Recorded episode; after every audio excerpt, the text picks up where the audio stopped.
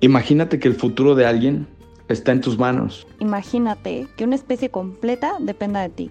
Imagínate tener que tomar una decisión importante y no tener ni idea de lo que estás hablando. Imagínate todo el bien que puedes hacer con un poquito de información. Dicen que la ignorancia es el peor enemigo de los animales y del mundo. Hoy estamos aquí para hablar por y para el toro de Lidia. Nosotros somos Juventud Taurina Mexicana y es nuestro turno de ser escuchados. Hola, hola, bienvenidos a estos capítulos especiales con Juventud Taurina Mexicana y la Peña Taurina Arte y Diseño, donde vamos a lanzar una serie de capítulos para aprender un poquito más de la fiesta brava, de las personas que viven de ella, que viven por ella y que hablan por ella. En los capítulos pasados ya hablamos de lo más importante que es el toro, el lugar que habita, las especies con las que cohabita y su importancia en un ecosistema. Siguiendo un poquito la línea de su vida, hoy vamos a hablar de una de las labores de campo más importantes y a las que los ganaderos llamamos un laboratorio. Y para adentrarnos un poquito más, me gustaría que con fines más prácticos cada uno de nuestros invitados se presentara y me dijera qué papel juega en su vida el toro de Lidia. ¿Quieren? Podemos ir como por orden de alternativa. Bienvenidos. Ah, bueno, de alternativas yo soy el más viejo. Este, buenas tardes a todos, muchas gracias por invitarnos a esta, a esta reunión. Y antes que nada los felicito a Juventud Taurina Mexicana, siempre por la labor que desempeñan, de, enseñar la fiesta ¿sí? y de promoverla. Enseñarla sobre todo para las gentes que no saben qué es, qué es la fiesta de los toros y, promoverla pues para hacer crecer nuestra industria. ¿no? yo soy Juan Pedro Barroso, ganadero de Jaral de Peñas, desde hace ya muchos años. Nací en esto prácticamente y bueno, tratamos de, seguir manejando una ganadería familiar desde hace ya muchos años de, de mi padre, don Luis Barroso y tratamos, de, repito, de seguirle dando continuidad después de muchos años, ¿no? Yo soy, soy Antonio Lomelín, soy matador de toros, al igual que el ganadero Juan Pedro. Eh, esto lo, lo, llevo desde, desde que nací prácticamente. Mi padre considero que fue una de las más grandes figuras del toro en México en su historia y bueno, pues de lo cual me siento muy orgulloso. Y, también darle la, la enhorabuena a este grupo de jóvenes que, ha trabajado por y para la fiesta. Buenas tardes a todos y muchas gracias por la invitación. Buenas tardes a todos. Muchas gracias por la invitación. También quiero felicitar a Juventud Taurina Mexicana. Mi nombre es Belén Barroso. Eh, soy hija de Juan Pedro Barroso y nieta de don Luis Barroso Barona. También muy interesada en el toro de Lidia y en la ganadería. Para mí el toro de Lidia juega un papel esencial en mi vida, ya que me da identidad y me da mucho orgullo poder decir que soy taurina. Muchas gracias. ¿Qué tal? Buenas tardes. Soy el novillero cretano Juan Creencia y bueno, pues feliz de, estar aquí. También felicitar a Juventud Taurina por todo lo que hace. Y bueno, pues también desde chico, ¿no? Siempre, pues en la familia, desde mi abuelo, mi tío y mi padre, que fueron matadores de toros, pues desde chico también he tenido el toreo, pues en todos lados y feliz de estar aquí. Muchas gracias a todos. Perfecto, pues una vez más, muchas gracias por estar aquí a todos ustedes. Y Juan Pedro, me gustaría empezar con usted. Sabemos que la clave de una ganadería es la selección y este tema va muy de la mano con la tienda. Para usted o para un ganadero en general, ¿qué significa la tienda? La tienda, pues es una, una de las herramientas más importantes de selección. No es la más, pero sí es una de las más importantes, donde evaluamos eh, el comportamiento que va a tener una vaca o un, macho en, la tienda de machos, en su caso, donde evaluamos si podemos medir y calificar todas sus características. Es de alguna forma el resultado positivo o negativo que podemos ir obteniendo eh, de todo el trabajo de selección que, realizamos durante muchos años, ¿no? Entonces, este, la tienda, si quieren, entrando a, a detalle, supongo que, vamos a ver punto por punto, como concepto fundamental es es una de las herramientas de selección para, evaluar los resultados que vamos obteniendo de las características o los caracteres que vamos buscando como ganaderos, cada uno, cada ganadero con nuestro propio criterio, porque pues todos buscamos de, alguna forma un objetivo general que es la bravura, pero dentro de ese, ese objetivo general pues hay muchos matices, ¿no? Hay muchos matices en algunos ganaderos califican de una forma y otros ganaderos calificamos de otra forma o ponderamos ciertas características eh, diferentes entre, entre, los, entre los demás ganaderos. Entonces es ahí donde existe la diversidad de los resultados que se van obteniendo y por eso pues un toro es un animal único que embiste de una forma única. Eh, yo en mi vida como ganadero nunca he visto dos toros, por más que se parezcan o por más que una ganadería esté definida, que embistan y que hagan exactamente lo mismo. Muchas gracias, Juan Pedro. Y la verdad es que es muy interesante escuchar de un ganadero como tú el tema de la tienda. Queremos preguntarle esto a Belén, como pues que ya es la próxima generación de ganaderos, pues ya nos toca un poco estar a, a las vivas, ¿no? Y estar alertas en cómo funciona la ganadería. Para ti, Belén, para tu papá y para toda tu familia, ¿cómo se vive un día a día y como de la manera más común en una preparación previa al tentadero? Pues mira, Mariana, la verdad es que primero nos despertamos, ¿no? Como cada quien se despierta, se desayuna en familia. Luego, pues normalmente nos dirigimos hacia la plaza de tientas donde se lleva a cabo el tentadero y toda la selección, ¿no? Ahí mismo, pues esperamos a que empeten al caballo, eh, preparamos a las vacas, ya están normalmente en los corrales de atrás, los encajonan, ¿no? Los entorilan para que salgan luego, luego a, al ruedo de la plaza de tientas. Y ya una vez que está todo listo, se esperan los invitados, se saludan, ¿no? Porque la verdad es que es muy importante invitar a mucha gente para que conozcan también lo que es el campo, para mí. En mi más humilde opinión es muy importante invitar a la mayor gente posible para poder difundir lo que realmente se lleva a cabo en una tienda. Más adelante, una vez que llegan los invitados, se sienta cada quien en su lugar. Mi abuelo decía una frase muy importante y muy que es célebre en la casa, la, la tienda se lleva con pausa, paciencia y silencio total. Todo el mundo tiene que estar callado, todos tienen que estar en completo silencio para no exponer al torero y para que la vaca también esté atenta, ¿no? No, no, no, salga suelta, no se distraiga, etc. Entonces, una vez que ya se sientan todos en la tienda, mi papá, bueno, el señor ganadero, eh, dice el número de la, de la vaca, ¿no? Y pues ya, se, se lleva a cabo lo que es la tienda. Si en puerta y sale la vaca. Me encanta lo que dices, Belén, de la unión familiar, porque creo que a las personas que estamos dentro de, o sea, seas ganadero o vengas como con tu familia, tus amigos, torero, novillero, es una parte muy padre de unir a toda la familia, de convivir, de transmitir como estos conocimientos, esta forma de ver lo que está pasando en la plaza de tiendas. Y creo que es increíble poder traer a más gente conforme pues vamos creciendo, ¿no? Al final la gente que va llegando a casa también se vuelve como parte de tu familia y van creciendo contigo. A la par que nosotros, pues a lo mejor también vamos creciendo y vamos teniendo como más personas cercanas. Y bueno, em, me imagino que como un torero y un novillero, pues viven experiencia totalmente diferente a la nuestra en una tienda. Entonces me gustaría que me platicaran cómo eh, se le saca mayor provecho a una tienda.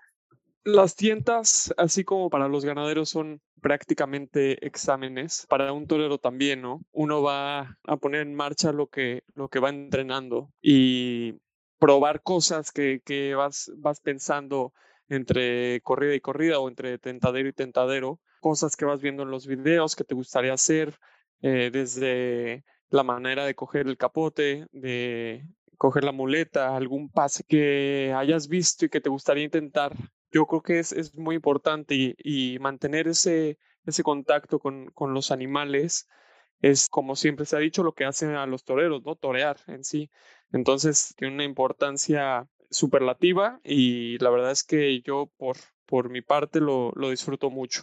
Bueno, pues creo que para los novilleros es importantísimo, ¿no? Los tentaderos. Y está en el campo, ¿no? Creo que cuando empiezas como novillero, lo que más te puede enseñar y, te puede dar una idea a lo que, a lo que vas a hacer en la plaza es, son los tentaderos. Y también para aprender, ¿no? Totalmente, tienes que aprender todo en el campo primero antes de estar en la plaza. Y bueno, pues grandes, grandes aprendizajes los que, los que hay en el campo, la verdad.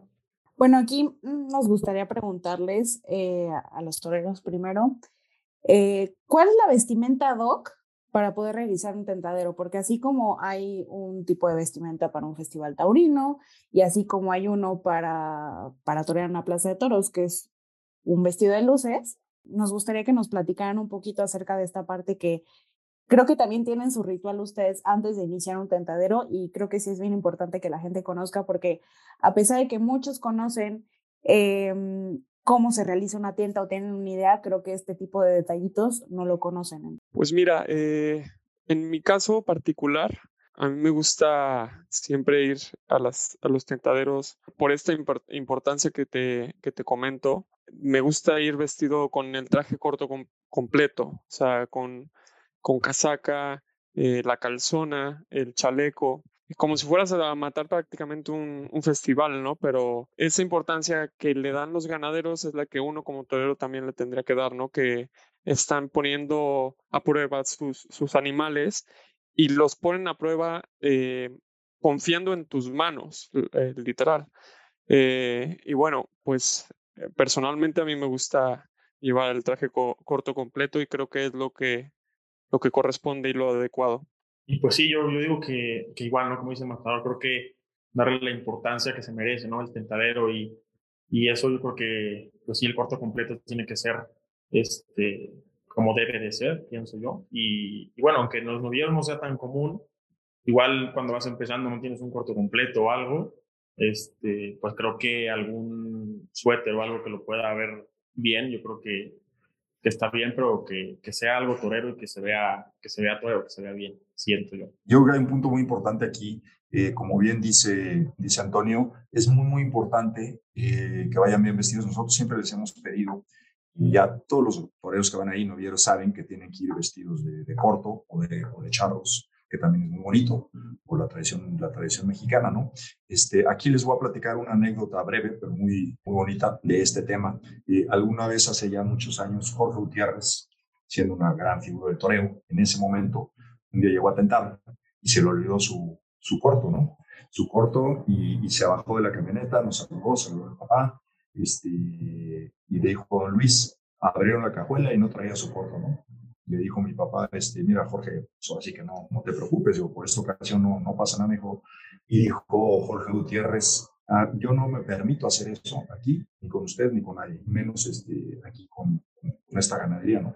Se fue en su camioneta con alguien de su cuadrilla a Querétaro, a, yo que a 160 y en 45 minutos estaba de regreso con su traje, ¿no? Entonces, eso habla de que, de que desde las figuras del toreo hasta el novillero que comienza, ¿sí? Deben de darles importancia y esa, y esa categoría, ¿no? Y siempre mantenerla, este, eh, porque, bueno, si no le damos importancia a nosotros, nosotros mismos, los toreros y los ganaderos, pues esto se convierte en una, en una pachanga, ¿no? Y esto realmente es una, pues un laboratorio, como dijimos hace un rato, y es, y es y el objetivo principal para mí ahorita que hablaba Antonio, Antonio y, Juan, es que el torero debe, debe de primero de pensar en, en, cómo enseñar las vacas, enseñarle la vaca realmente al ganadero, ¿sí? Este, eh, y después, obviamente, le sirve un gran entrenamiento, una, una gran formación. Los toreros pues, se hacen en el campo. Los novilladas empiezan a torear en el campo, no pueden empezar a torear novilladas, este, 20 novilladas al año de la nada, ¿no? Se tienen que hacer en el campo, los toreros se hacen así. Entonces, ese es el, objetivo principal también que omití hace un momento hablar de la, de la tienda, ¿no? Creo que ahí tengo que agregar que sin importar la brecha generacional, la seriedad es muy importante. Siempre, ante todo, seriedad, ¿no? Como ganaderos, como matadores, como novilleros, todo. En el medio taurino hay que ser serio, seriedad ante todo. Sí, totalmente. Y yo creo que Juan Pedro tocó un punto bien importante de darles, y bueno, Belén, de darle seriedad a las cosas, porque últimamente, bueno, yo, yo lo he visto con, en muchas ganaderías y a muchos toreros que pues ya no le dan la importancia necesaria, ¿no? Ya van vestidos como quieren, van vestidos como sean. Me ha tocado ver a alguien tentar en tenis y que dices, oye, pues si tú no le estás dando importancia a un tentadero, pues entonces, ¿qué importancia le vas a dar ya pues al tema en el, en el ruedo, ¿no? Entonces sí, sí creo que es algo que tenemos que nosotros como jóvenes mantener, o sea, mantener vigente el tema de darle seriedad a las cosas, que no se hagan las cosas como sean, sino se tienen que hacer como se tienen que hacer. Eh, no, no es ser ortodoxo, simplemente que creo que así como en toda la vida hay reglas y creo que hay como estándares, pues hay que seguirlos. Hay que, eh, creo que sí es muy importante eh, seguirlos. Solamente para mencionar que, y más en el toreo, ¿no? Es una rita, para nosotros la tienda es un rito realmente es un rito, no, no es un día de fiesta, no es una pachanga, que después, bueno, puede haber la parte social, que vamos a comer y todos nos divertimos, lo que sea, pero eso es después de, durante la tienda, como mencionaba en el principio, pues se tiene que guardar un silencio total. Nosotros somos muy, muy exigentes en, en ese aspecto, con muchos otros ganaderos también, desde luego, este, y no permitimos que nadie se esté parando, que nadie esté platicando, que nadie se esté riendo, este, inclusive que no se sirva nada entre, en, el, transcurso de la liga de una vaca, como cuando estás en la plaza de toros, que no puedan eh, estar vendiendo refrescos y cervezas y botanas, etcétera, etcétera. Aquí nosotros lo que hacemos es, es un intermedio, intentamos siempre seis vacas normalmente, tradicionalmente, y hacemos un intermedio después de la tercera vaca de unos 10, 15 minutos, si una botana, lo que, sea, y seguimos, pero, pero, pero nada más en ese intermedio la gente se distrae. Eh, todo el tiempo está totalmente concentrada y, y callados. Eso es muy, muy, importante para que haya un respeto total. A veces se nos tacha de, pues de, de, de sangrones, puede ser, ¿no? Pero pues la gente que va, eh, lo, lo, cuando tú impones desde el principio eh, esa, esa forma de tentar, ya sabe la gente, inclusive los invitados, que, cuando no, cuando, hay veces que van invitados que nunca vienen a la tienda, se les explica antes, obviamente, de qué se trata y se les pide que guarden, guarden silencio. Pues yo creo que esa, esa categoría se da principal, eh, antes que nada los ganaderos, ¿no? que si no se convierte en una, en una pachanga, ¿no? y no se trata de eso, Claro, incluso yo creo que por el tema de seguridad, ¿no? No es una corrida de toros, lo que sea, pero una vaca también te puede lastimar, puede provocar un accidente y el que tú te estés parando de que voy a correr rápido, puedes tocarla y puedes causar una cornada y, puede llegar a ser grave. Ha llegado a haber cornadas graves en una tienda. Entonces, eh, bueno, no sé, eh, me gustaría también platicar un poquito, eh, Antonio y Juan, ¿se torea diferente en una tienda comparado a una corrida? Yo creo que un poco retomando el, el comentario del ganadero, ah, en las tiendas lo primero que haces es mostrar al ganadero la vaca y, las condiciones que tiene la vaca, ¿no? Y en la plaza, a diferencia de, de las tiendas, eh, yo creo que desde un principio, bueno, vas viendo las virtudes y los defectos que tienen los animales, los defectos que puedes ir corrigiendo, las virtudes que puedes ir explotando. Y bueno, en la plaza aprietas, eh, dura menos eh, la faena, tiene una duración, entonces tienes que, apretar el acelerador desde, desde un principio, yo creo, ¿no? Bueno, yo creo que, que también en el tentadero siento que tienes que hacer ver un poco lo que es el animal para que el ganadero lo tenga como más claro y sea un poco más fácil también para él. Y bueno, también obviamente al final yo creo que también te sirve a ti como torero para poder evolucionar y poder crear cosas y sentir pues cosas que igual tú tienes en mente, ¿no? Diferentes y, y ahí es donde nace todo, la, la, verdad, en los tentaderos, en el campo. Y también como novillero, yo me acuerdo mucho cuando empezaba, que, que muchas veces, pues es donde aprendes, ¿no? Y entonces tienes que estar pendiente de lo que está haciendo el matador, tienes que estar pendiente de, de, ver cómo salió la vaca, de ver lo que le está haciendo el matador para tú como noviero que le vas a dar las tres a la vaca, pues salir y, y más o menos ya tener una idea de lo que tienes que hacer, ¿no? Me gustaría, Camila, que tocáramos el tema de la diferencia de tentar machos y hembras, que creo que muchos no, no saben que, que en México y en España, en algunos lugares de España ya no tanto, eh, se suele tentar machos también. Sí, claro. Creo primero importante hacer un énfasis en algo que se nos ha ido mucho a todos, que la bravura al final viene de la madre, de la vaca, y es algo importante que nosotros tenemos que buscar. Eh, muchas veces como que nos enfocamos en el toro, el toro, el toro y se nos va que la vaca es muy importante en esta genética que estamos armando y que la tienda al final también nos puede ayudar a, discernir en buen momento con qué queremos seguir y con qué no. Creo que cada ganadero como que busca eh, cosas específicas, cada casa ganadera tiene como sus eh, actitudes o cosas que busca cierto ganadero, incluso si estamos hablando de papá e hijo, cada uno busca algo diferente pero eh, creo que también es importante hacer este énfasis, como dice Mariana, ¿no? Eh, hemos estado hablando mucho de la tienda de hembras y la tienda de machos. Hay cosas que a lo mejor hay gente, nosotros ya las vemos normales, pero hay gente que no lo sabe. Eh, Juan Pedro, no sé si me quieras platicar un poquito esta diferencia, ¿no? Entre hembras y machos. Así es, así es, Camila, con mucho gusto, sí. Este, bueno, la, la, la, la tienda de hembras, ya la platicamos, es este, se, lleva, se lleva a cabo una lidia lo más similar posible a la lidia de un toro en la plaza. Aquí lo que no hay es el tercio de banderías, obviamente, pero pues la vaca sale igual que un toro en la plaza, sale, se entera, se entera, hay que fijarlas. La primera, este, vamos a llamarle es, es, fijar las vacas cuando salen un poquito a bandas, fijarlas con el capote y empezarlas a, a torear con el capote y colocarlas al, al caballo. ¿sí? Para medir la bravura del caballo se le da X número de puyazos dependiendo del de, de, criterio de cada ganadero y de lo que la vaca sí permita. Hay vacas que, con tres puyazos a lo mejor eh, están definidas perfectamente bien, ¿no? Hay vacas que hay que dar cinco puyazos o seis este, para acabar de verlas y poner y acabar de definirse, ¿no? Este, eh, pero sí debe haber un mínimo de, un mínimo de puyazos, eh, no un solo puyazo, porque un solo puyazo no puedes calificar una vaca, a lo mejor el segundo se iba a bajar, eh, o a lo mejor el segundo va a más. Entonces, eso es muy, muy, muy importante, el, el sí tener ciertas, ciertas normas. ¿no? Y la diferencia de la tienda de, de, estas hembras con la tienda de machos es que los machos eh, se tiendan de dos años de edad. Eh, es, eh, la tienda de machos es otro capítulo totalmente diferente, donde no se torean, exclusivamente se colocan a cuerpo limpio y se hace la prueba de su bravura hacia el caballo.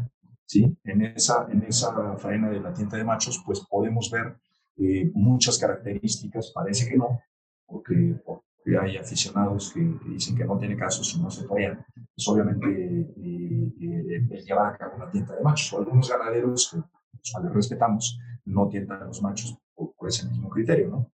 Pero a fin de cuentas, en, la tienda de machos, eh, que es a cuerpo limpio, porque no pueden ver capotes ni muletas, porque los toros aprenden, obviamente una vaca también se puede torear una vez nada más, porque cualquier animal. Entonces, como va a ser destinado a la plaza, los machos, en las plazas de, de, de, de los espectáculos, realmente lo único que se hace en la, en en la tienda de machos, es, es probarlos al caballo.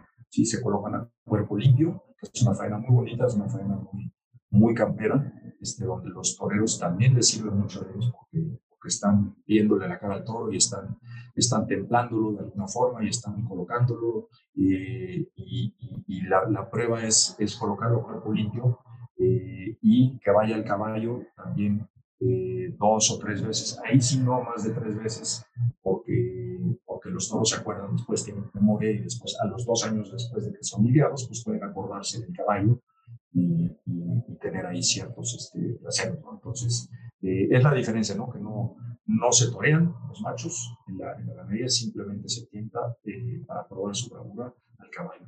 Y calificamos dentro de, dentro de esa, esa acometida del caballo, calificamos pues varias, varias este, características también, como qué ritmo tienen, eh, si son prontos, a qué distancia se alargan, se, se, se arrancan, en dónde meten la cabeza en el peto, que la tienen que meter abajo.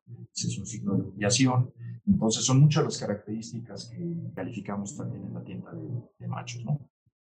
Yo pienso que es un poco diferente con un toro que con una vaca, ¿no? Finalmente se califican los mismos criterios, bravura, nobleza, clase, etcétera. Sin embargo, creo que en un tentadero es muy importante tomar en cuenta a la hora de calificar lo que a mí se me hace más importante y las cualidades más importantes en una vaca son bravura, claro, principalmente, nobleza, que para mí es una de las cualidades más importantes en una vaca y clase. Nobleza sin caer en la socés, ¿no? Sin caer en la mansedumbre. Y a la hora de calificar, creo que también es muy importante tomar en cuenta cómo va la vaca al caballo.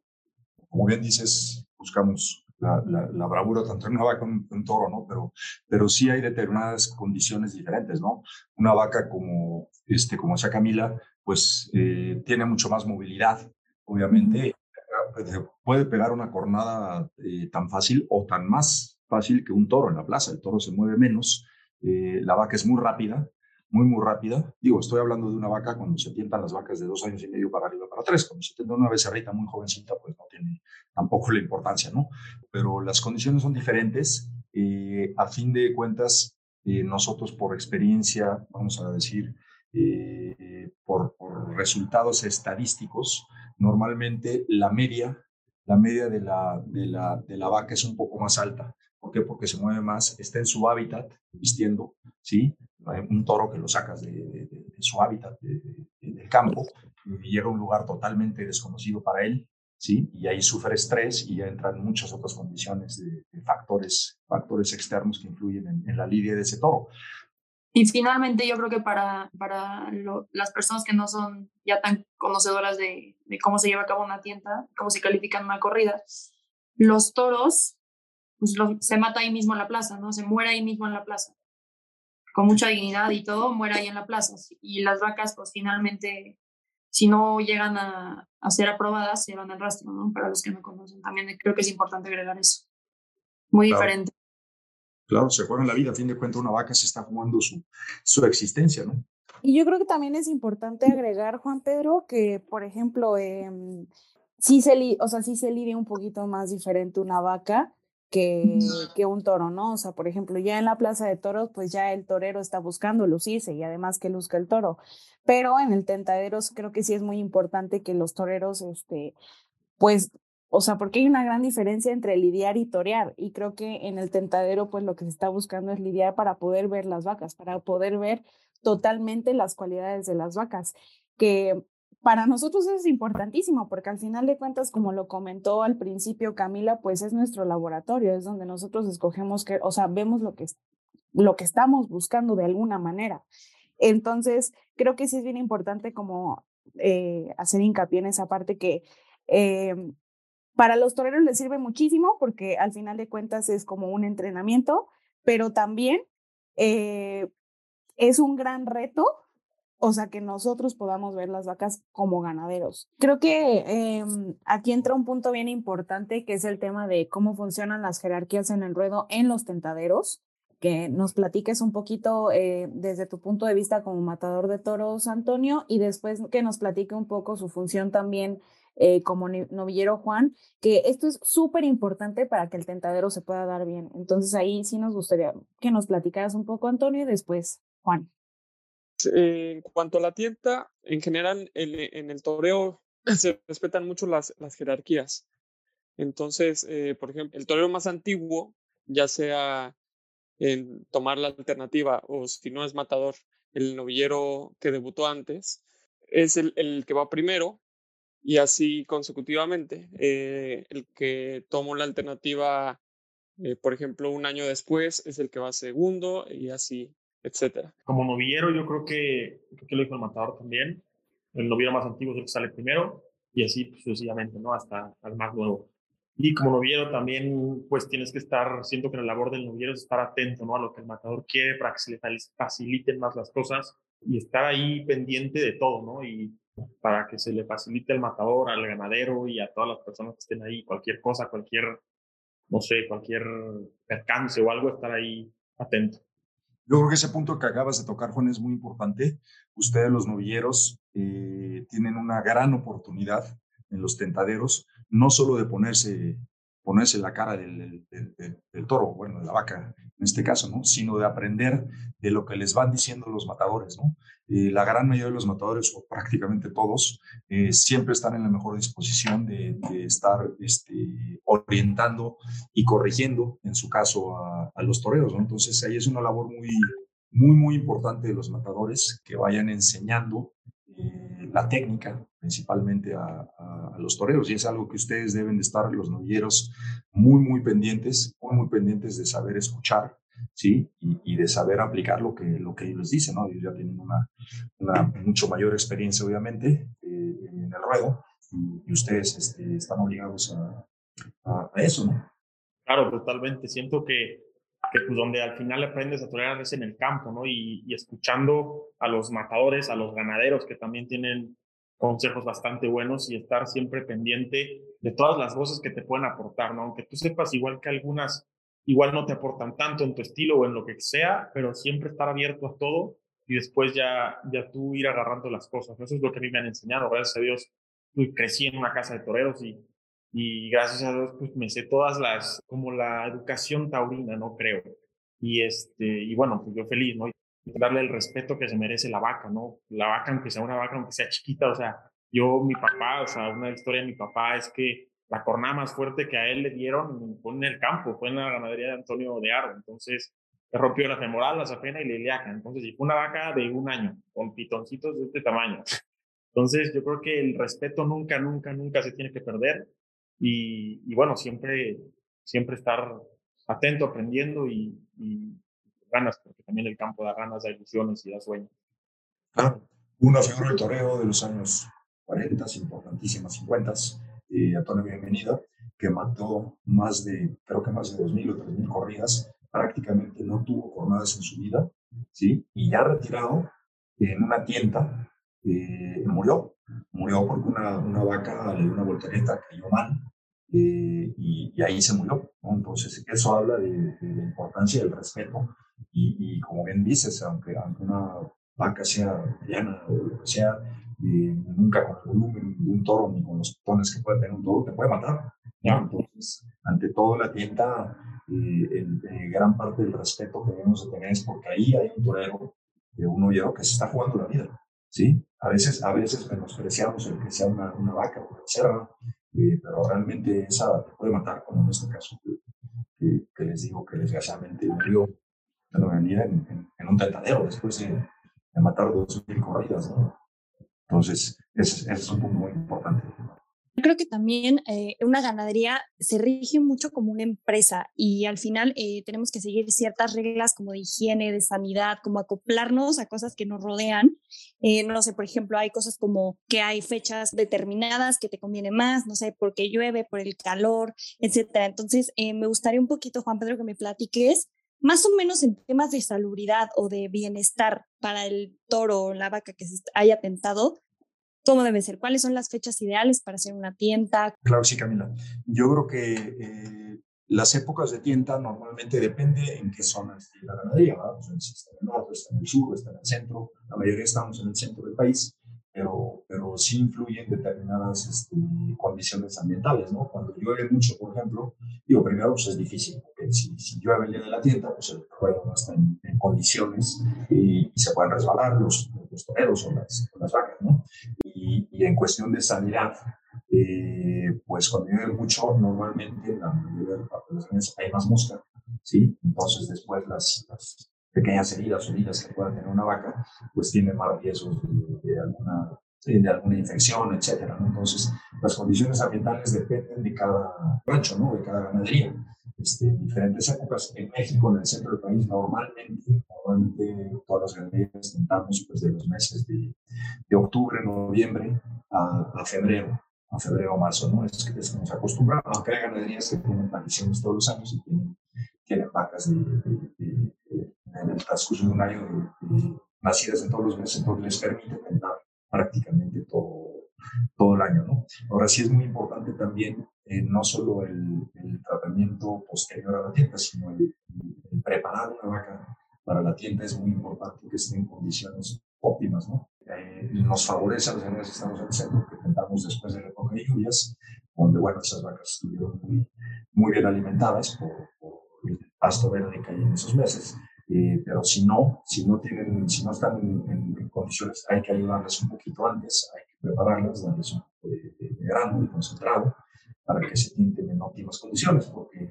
si no tienen eh, la fuerza necesaria que deben de tener eh, o las condiciones físicas, no van a poder expresar lo que ellas traen adentro, ¿no? este, lo que traen en su, en su genética. Una vaca, pues por, más extraordinaria que pueda ser si tiene algún problema físico, si, es débil, si con la rosa va a estar cayendo, este, pues no la podemos ver, no, la podemos juzgar o calificar como, como debe ser. Entonces es, es muy, muy importante eh, hacer todo lo posible porque las vacas salgan en, en óptimas condiciones antes de la tienda. Claro, totalmente. Creo que eso es súper importante, Juan Pedro, pero así como importante creo que es tomar en cuenta todas estas características, pues para poder tener un resultado favorable o el resultado que nosotros deseamos, me gustaría, Belén, que nos platicaras cómo califican ustedes en su ganadería. O sea, qué, qué cualidades debe de tener una vaca y pues los aspectos de calificación que deben de tomar en cuenta para que, para que se quede una vaca. Bueno, creo que antes que nada es muy importante agregar que así como hay cualidades que debe tener una vaca, también las cualidades las debe tener un ganadero. Y creo que la seriedad y la firmeza a la hora de calificar son esenciales, ¿no? Ser realistas ante lo que estás viendo frente a tus ojos. No porque sea tu ganadería vas a calificar menos o vas a calificar más. Creo que uno de los momentos más gratificantes en mi vida pues, ha sido aprender de, de mi padre, ¿no? De mi papá. Yo tuve la fortuna de aprender de una gran persona, pero también de un gran ganadero. Creo que gracias a él yo he aprendido a calificar. A través de los años he aprendido poco a poco más y más, ¿no? Creo que la observación es clave, es una cosa clave en, la observación y la calificación tienda, ya que en una cuestión de minutos el ganadero debe observar las cualidades ¿no? de una vaca. Y más, por ejemplo, yo que califico y tomo fotos al mismo tiempo en las tiendas, debo estar extremadamente concentrada a la hora de calificar, ¿no? Si no se te van cosas o o se te olvida algo, tienes que apuntar y tomar fotos al mismo tiempo. La forma en la que yo he aprendido a calificar, pues se parece un poco a la de mi padre de mi papá. Sin embargo, creo que hago las cosas también un poco a mi manera. Lo que sí sé que hacemos los dos es que primero se califica la salida, ¿no? La salida de la vaca si es alegre, si rematan los burladeros. Desde ahí se puede empezar a ver un poco, yo creo que un poco la transmisión. Eh, más adelante el caballo, ¿no? ¿Cómo va el caballo? ¿De dónde se arranca la vaca? Si se arranca de corto, de largo, regular o de, de, los medios, ¿no? ¿Y a qué altura trae la cabeza? Si la trae a la altura del cincho, a la altura del estribo o la cabeza alta, ¿no? Eso es muy importante a la hora de calificar cómo va el caballo. Y ya luego, pues ya con los muletazos, ¿no? Ya puedes empezar a ver y observar eh, si es una vaca brava, si es una vaca noble, si fue fija, si es seria, qué tanto transmite la vaca. Lo que hacemos mucho aquí en la ganadería es contar la, la serie de muletazos y de pases que da la vaca si repite, ya que es muy importante observar qué tanto hace la vaca al principio de, de la tienda y al final, ¿no? Si se fue a más, si se fue a menos, qué tanto, qué, qué tan constantes son esas cualidades. Ya más, más adelante, después de que yo califico, mi papá califica, lo juntamos y muchas veces él me dice, ah, mira, Belén, te faltó esto. Yo le digo, papá, no te diste cuenta de esto. Entonces creo que el hecho de calificar con alguien acompañado de alguien que sabe tanto es, es uno de los placeres más grandes de la vida. He aprendido mucho y me hubiera gustado aprender también mucho de mi abuelo.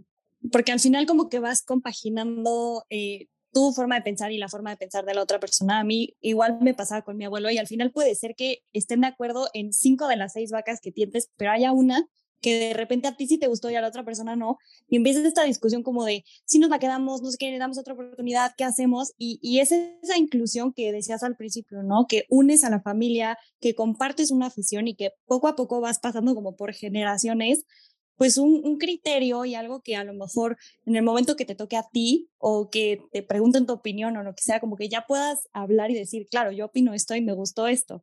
Y creo que eso está increíble, como el compartir eso, pues ya sea con un papá o con un abuelo, como dices, es un regalo increíble. Claro, el aprender y el estar abierto a recibir retroalimentación y aprender más cada vez, ¿no? Sí. Y bueno, eh, ahora eh, Antonio Juan, tanto como matador de toros como novillero, ¿cómo es la exigencia eh, para ustedes, tanto como para el animal, como para ustedes dentro de un tentadero?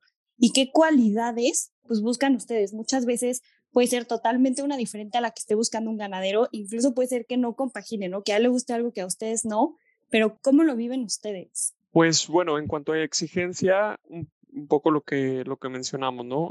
Darle toda la importancia y más que tiene el tentadero, ya que el ganadero te da la confianza de, de torear sus animales y la vaca se está jugando, como mencionó el ganadero hace rato, literalmente la vida y eso está en tus manos un poco, ¿no? Si, si la toreas bien, si se la enseñas bien al ganadero, eh, si explotas sus cualidades, si corriges algunos defectos que, que tal vez el ganadero no, no, veía o viceversa, que el ganadero te diga, dale por aquí o a esta altura, a ver cómo responde. Y bueno, al final los ganaderos son, son quien, quienes mejor conocen las cualidades y defectos de, su, de sus de sus animales, ¿no? Entonces, pues exigencia toda en, en ese aspecto, ¿no?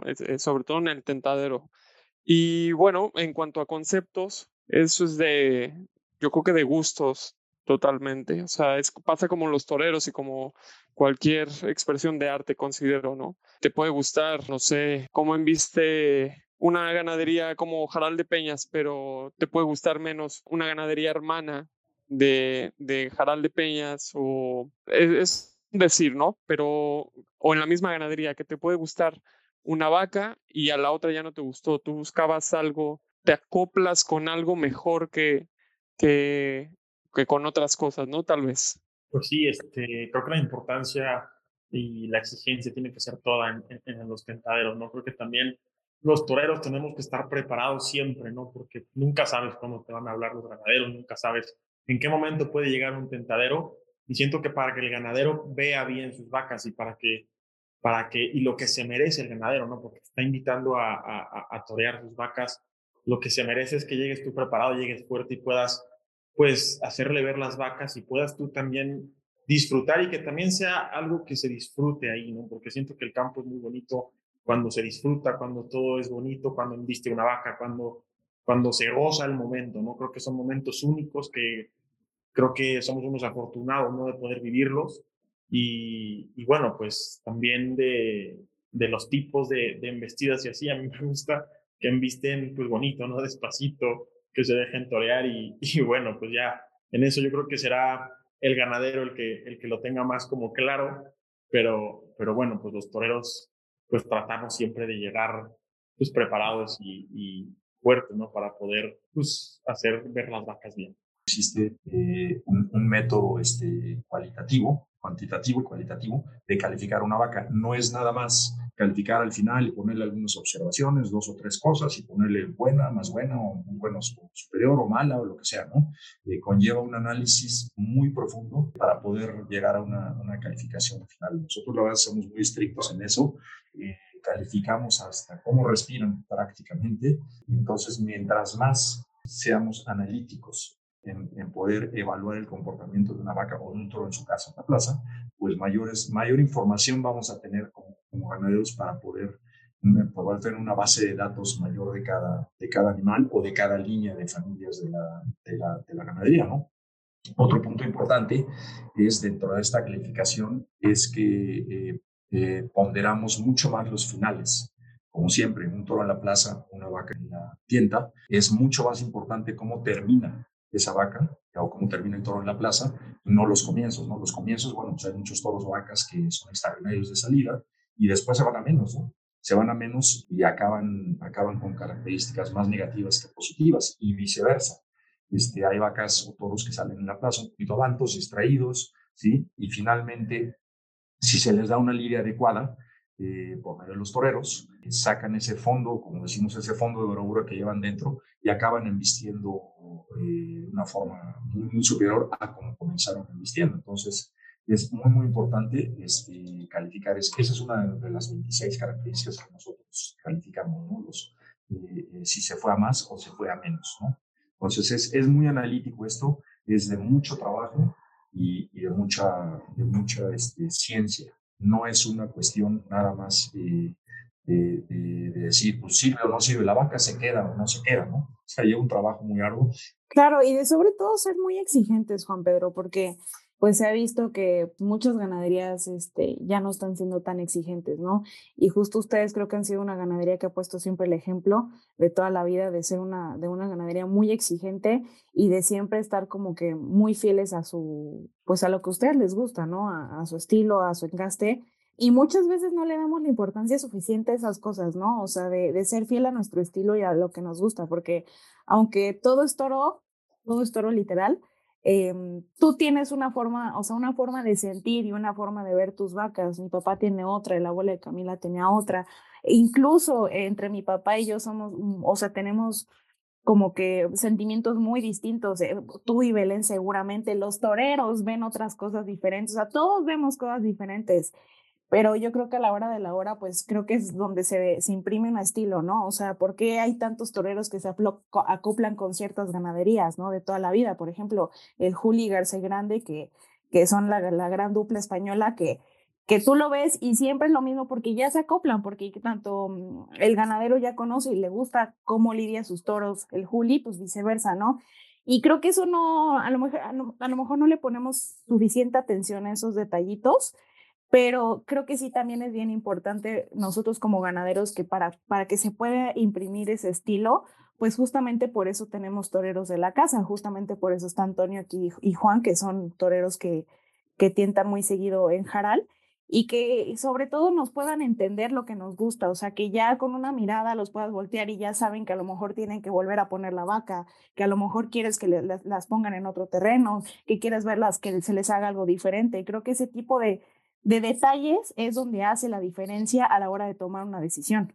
Totalmente. Y eso que acabas de decir, Mariana, es muy importante porque las vacas, cosa que no es posible en los toros en la plaza, es muy importante verlos en diferentes manos, ¿no? Para bien o para mal. Digo, hay muchas veces el matador, pues por lo que sea, no, a lo mejor no entendió eh, exactamente lo que le tenía que hacer a la vaca y, y hay veces, se dan casos que los novilleros te enseñan mejor una vaca, con todo respeto a un matador, ¿sí? O viceversa. tú ves una vaca que, que a lo mejor tenía ciertas cualidades, pero no todas las que buscas, ¿sí? Eh, el torero estuvo muy bien con ella, como dicen los toreros, a lo mejor le taparon algunos defectos, que esa es una gran habilidad del ganadero, no dejarnos engañar por toreros tan poderosos muchas veces en las tiendas, ¿sí? Y, y, después esa vaca que, que, le alcanzó a tapar algunos defectos el matador, el novillero que no tiene pues la, el mismo baje, la misma preparación o la misma técnica todavía, pues no está bien con la vaca y la vaca parece que es otra, ¿no? Entonces, eso es muy importante, el, que tengamos lo, tenemos la oportunidad en las tiendas de, ver la vaca en, dos, tres manos o cuatro manos. Inclusive hay vacas que duran, tienen mucho tiempo y las torean el matador y luego tres novilleros, ¿no? Entonces, este, ese es un punto muy, muy importante que no tenemos en la Plaza de Toros, ¿no? En la Plaza de Toros, un toro se liga, como obviamente con el, con el torero que le, que le tocó en suerte en el sorteo y, y, no hay de otra, ¿no? Y lo que le hizo, le hizo, para bien o para mal, triunfó o no triunfó con él, ¿no? Y aquí es una gran, gran, gran posibilidad de poder analizar la vaca mejor. Claro, y por ejemplo ahí Antonio y Juan nos pueden platicar un poquito de eso que, o sea, ustedes que hasta incluso ya se sienten cómodos, ¿no? Que ya saben cómo, pues, cómo es la línea de lo que van a torear, ustedes como ya habituales de, de, la ganadería de Jaral de Peñas, pues obviamente ya ustedes conocen un poco más de lo que le gusta ver a Juan Pedro y a Belén, ¿no? Y lo que le gustaba, por ejemplo, en su momento a, a don Luis. Sí me gustaría que agregaran algo aquí, Antonio y Juan, eh, sobre pues que esta parte es importantísima hasta ustedes para que se sientan cómodos a la, a la hora de estar toreando, ¿no? Sí, totalmente. Y bueno, pues antes que nada, pues agradecer todas las, todas esas veces que, que han contado conmigo que no han sido pocas. Y la verdad es que por esa misma responsabilidad uno va tal vez más presionado, ¿no? Bueno, eso es mi caso. La responsabilidad que va a ser una ganadería tan, tan importante como lo es Jaral de Peñas, pues bueno, vas sin agraviar, por supuesto, vas muy, mucho, muy, muy responsabilizado, con mucha presión de que salgan las cosas bien para, tanto para ti como para el ganadero, ¿no? Que, que estés a la altura de lo que te piden las vacas, ¿no? Que, que luego las ganaderías, entre comillas, más comerciales, no, no precisamente son las, eh, las fáciles como la gente cree, ¿no? Jaral de Peñas, por lo menos en mi punto de vista, es una ganadería brava y no, no, es, no es fácil, ¿no? Una vez que más o menos te, te entiendes con una vaca o con un toro eh, de esta ganadería, creo que eh, viene lo bueno, ¿no? Que se entregan y, y es todo, todo bravura, todo nobleza y todo entrega, ¿no? Y ahí, y la entrega va por parte del torero y, y, y por supuesto del toro. Así es como, como lo creo y lo siento. Y aquí, bueno, me gustaría que no, nos platiquen una anécdota de algún tentadero que, que la recuerden mucho, así como la que nos platicaste de Jorge Gutiérrez, Juan Pedro. ¿Es ¿Alguna otra para agregar una más? No sé, de lo que más me acuerdo, la familia, los amigos. Bueno, yo ahorita me viene a la mente alguna muy bonita reciente de un torero ahí tentando en la casa, que es Antonio Ferrera. Le salió una vaca, pues estupenda, esas vacas que te dejan totalmente satisfechos una vaca de tres años grande con, con cara muy fuerte y, la cuajó, la cuajó la vaca, le pegó a lo mejor unos 80, 100 muletazos y después de que, de que la había toreado sensacional, se la llevó, se la llevó un poquito por alto, juntito al palco de, ganadero, donde nada más cabemos tres gentes o, o cuatro gentes, eh, se la llevó ahí y me dijo, ganadero va por usted, ¿no? Se hincó y le pegó, pero así se hincó y le pegó, pues a lo mejor ahí tengo el, el video, obviamente, 10 eh, o 14 eh, eh, de rodillas, templados con, con, mucho arte, o sea, no, la vaca todavía humillaba y todavía estaba, estaba ya muy, muy, muy entregada a la vaca. no, le, no, no, no, le, no paraba de, de, darle muletazos, pero muletazos bien cuajados, bien en, en el bloque, perfectamente templados, y se puso a llorar, ¿no? Se puso a llorar de la, de la emoción. Este, Antonio es un torero muy, muy singular, vamos a llamarle así, pero una gran vocación de torero y, y, una gran sensibilidad, ¿no? Entonces eso, eso de que un torero se ponga a llorar ahí enfrente de ti toreando una vaca es, es algo, un momento muy bonito, ¿no? Son momentos que no vives nunca o que es muy difícil eh, vivirlos en, en, una plaza de, de toros, ¿no? pues son los momentos muy bonitos que te da la, la posibilidad de, del toreo en el campo, ¿no? Que es algo muy disfrutable por todos los, los ganaderos, ¿no? Totalmente. Y bueno, yo, más que anécdota, son recuerdos, ¿no? Que tengo eh, cuando me estaba preparando para tomar la alternativa por allá de, del 2015, me acuerdo que el ganadero me habló y me dijo, vente, no sé, vente el jueves o el sábado.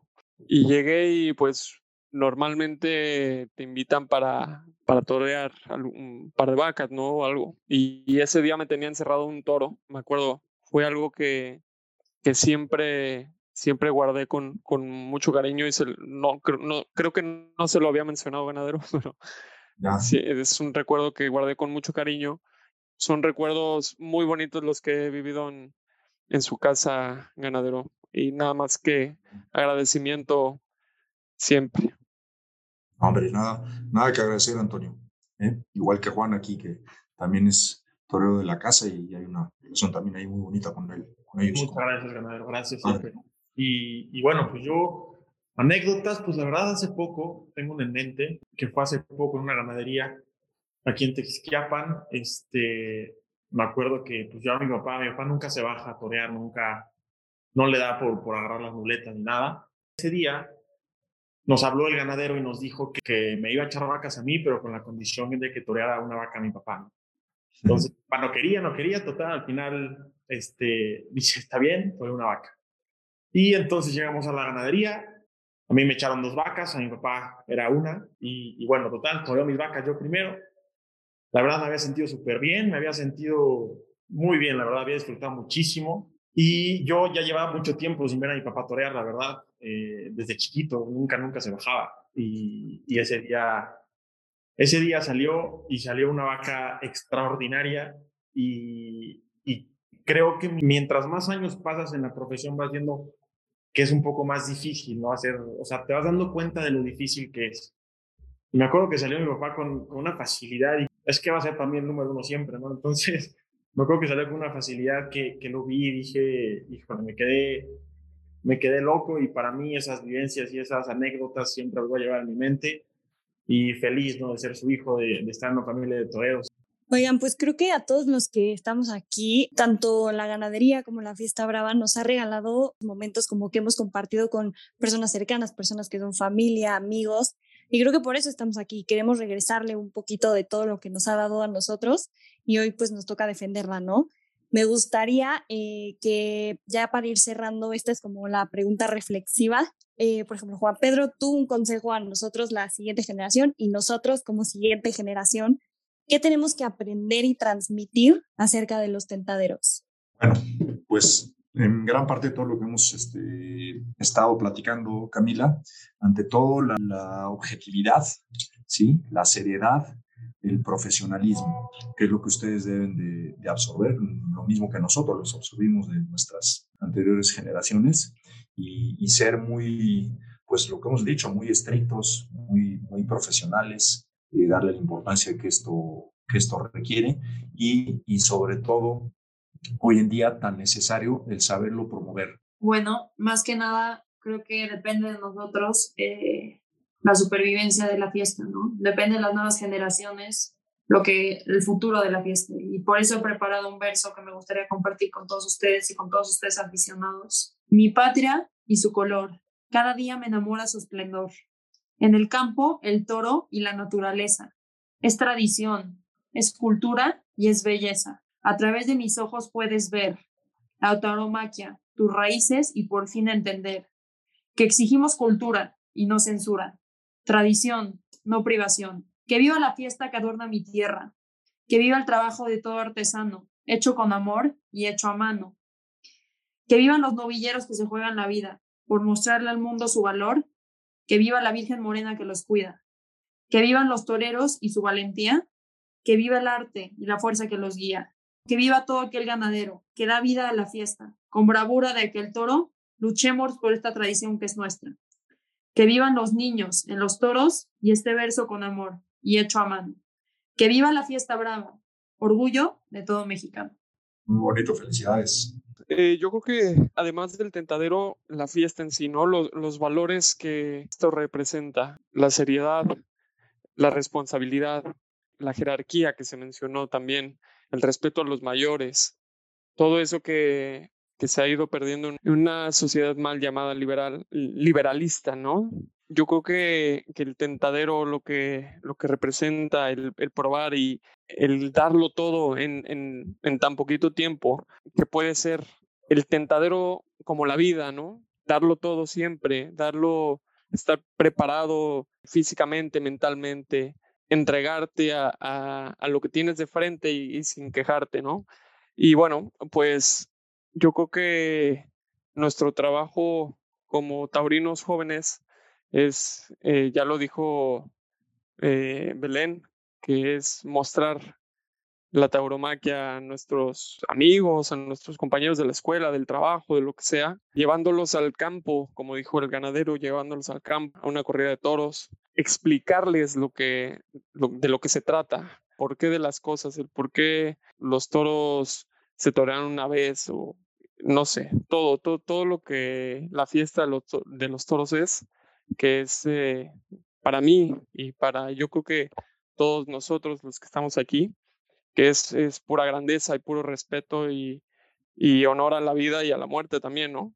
Yo creo que antes que agradecer al tentadero, yo creo que tenemos que agradecer a los ganaderos. Agradecerles, pues, todo, literal, porque y gracias a ellos tenemos los tentaderos, gracias a ellos los toreros podemos ir a tentar y, y gracias a sus invitaciones podemos aprender a torear los novilleros y después poco a poco ir puliéndonos, sigue sintiéndonos y, ir expresando lo que nosotros llevamos dentro, ¿no? Y donde al principio, donde, o donde de verdad te das cuenta por primera vez lo que tú expresas es en el tentadero, ¿no? Entonces, siento que hay que agradecer a los ganaderos, hay que agradecer pues sí, las invitaciones al tentadero también y sí, agradecer a, a, eso, ¿no? Es mutuo, es mutuo, Juan. Nosotros también, hacia los toreros, un total agradecimiento y reconocimiento porque, porque bueno, ustedes les sirve muchísimo desde luego, pero para nosotros, pues obviamente sin esa herramienta de tener buenos tentadores, pues no podríamos llevar a cabo nuestra labor de, selección. Entonces, este, es mutuo el, el agradecimiento este, a los toreros, Juan. Pues muchas gracias a todos. No sé si ahorita alguien quiera decir algo antes de cerrar y de hacer el cierre general, pero creo que como un poco resumen de todo lo que hemos estado hablando de estas nuevas generaciones es que no les dé pena, hay que transmitir lo que nos hace sentir, lo que nos gusta, lo que llamamos casa, ¿no? Eh, casa, trabajo, lo que sea, pero que nos hace sentir vivos. Creo que regresarle un poquito a algo que nos ha dado tanto, que puede ser familia, amigos, viajes, experiencias, recuerdos, anhelos, sueños, pues no está de más, nunca está de más. Como decía Juan, ¿no? La gratitud es muy importante, entonces pues hay que regresarle un poquito a esto que nos ha dado tanto.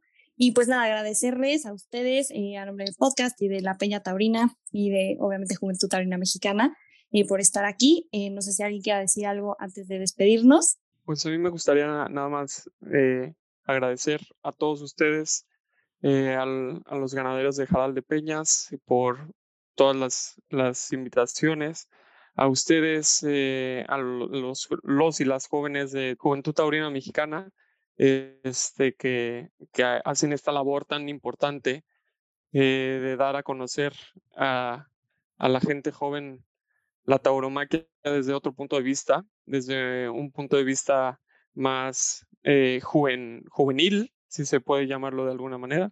Nada más que agradecer y, y darles la, la enhorabuena por, por la, la, labor y gracias por la invitación.